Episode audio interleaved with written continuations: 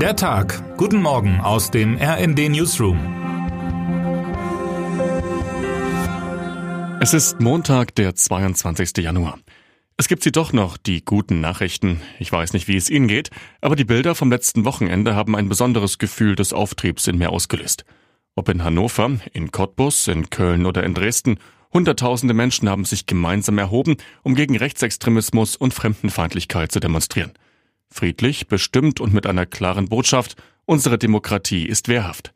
Der im Sport beliebte Satz, in den Farben getrennt, in der Sache vereint, bewahrheitet sich in diesen Tagen in aller Deutlichkeit und es zeigen sich drei Dinge, die besonderen Mut machen.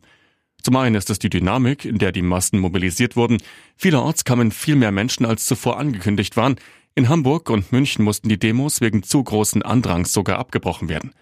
Zum anderen kann man tatsächlich sagen, dass ganz Deutschland auf die Straßen geht. Es sind eben nicht nur bestimmte Bevölkerungsgruppen, die sich für Partikularinteressen einsetzen. Es sind nicht nur Proteste in den großen Millionenstädten, die ohnehin als eher links oder grün gelten. Im Westen wie im Osten, in Groß- wie in Kleinstädten stehen die Menschen auf und es geht weiter. So protestieren die Bürgerinnen und Bürger auch an diesem Montag unter anderem in Bayreuth, Paderborn, Bad Falling-Bostel und Meißen. Demokratie lebt von den Menschen, die dafür aufstehen, sagte Wirtschaftsminister Robert Habeck und zeigte sich beeindruckt von den Bildern dieser Tage. Die Menschen stehen auf, die Menschen leisten ihren Teil für ein demokratisches Miteinander. Nun ist es an der Politik, die Energie auf den Straßen in Handlungen umzusetzen. Und es ist an uns allen, unsere Werte im Alltag, auch abseits der großen Bühnen, zu verteidigen und zu verbreiten. Ob Olaf Scholz und Emmanuel Macron heute eine mutige Entscheidung treffen, nun, das bleibt abzuwarten. So oder so steht an diesem Montag ein Treffen des Bundeskanzlers mit dem französischen Präsidenten an, der nach Berlin kommt. Auch mehr als zwei Jahre nach der Amtsübernahme von Scholz fremdeln die beiden unterschiedlichen Männer noch immer miteinander. Christina Dunz, stellvertretende Leiterin des RND Hauptstadtbüros, und Birgit Holzer, RND Frankreich-Korrespondentin, stellen ihre Vorschau mit Blick auf das Bild des deutsch-französischen Motors fest. Derzeit müsste wohl dringend Öl nachgekippt werden, damit wieder etwas gemeinsam vorangeht.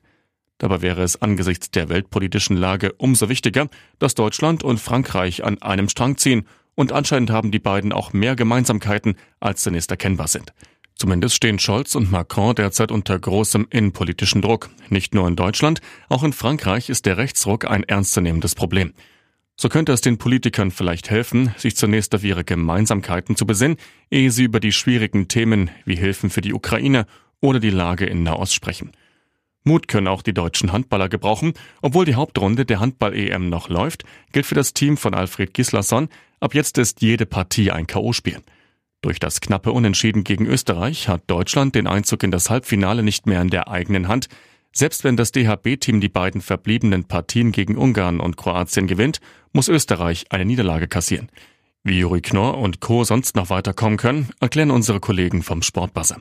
Heute Abend um 20.30 Uhr geht es dann also darum, ob die Heim-EM tatsächlich eine Erfolgsgeschichte wird. Es wäre mehr als wünschenswert. Schließlich hat das Turnier doch so vielversprechend begonnen. Immerhin, Heiner Brandt, Weltmeistertrainer von 2007 und Sportbuzzer-Kolumnist, glaubt an das Team. Was ihm Hoffnung macht, schreibt er in seiner aktuellen Kolumne. Und ganz aktuell gibt es noch neue Nachrichten von der Schiene. Die Gewerkschaft GDL hat in der Nacht zum Montag einen neuen mehrtägigen Bahnstreik angekündigt. Dieser startet bereits ab Mittwoch früh, teilt die Gewerkschaft mit. Alle Hintergründe lesen Sie hier. Weitere Reaktionen und mögliche Auswirkungen lesen Sie über den Tag auf rnd.de. Wer heute wichtig wird.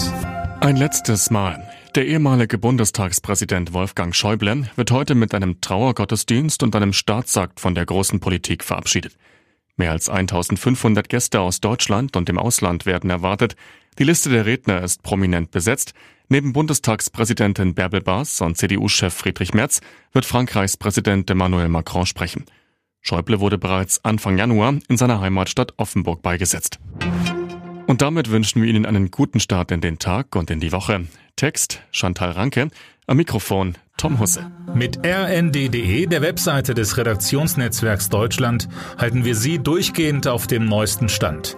Alle Artikel aus diesem Newsletter finden Sie immer auf rnd.de slash der Tag.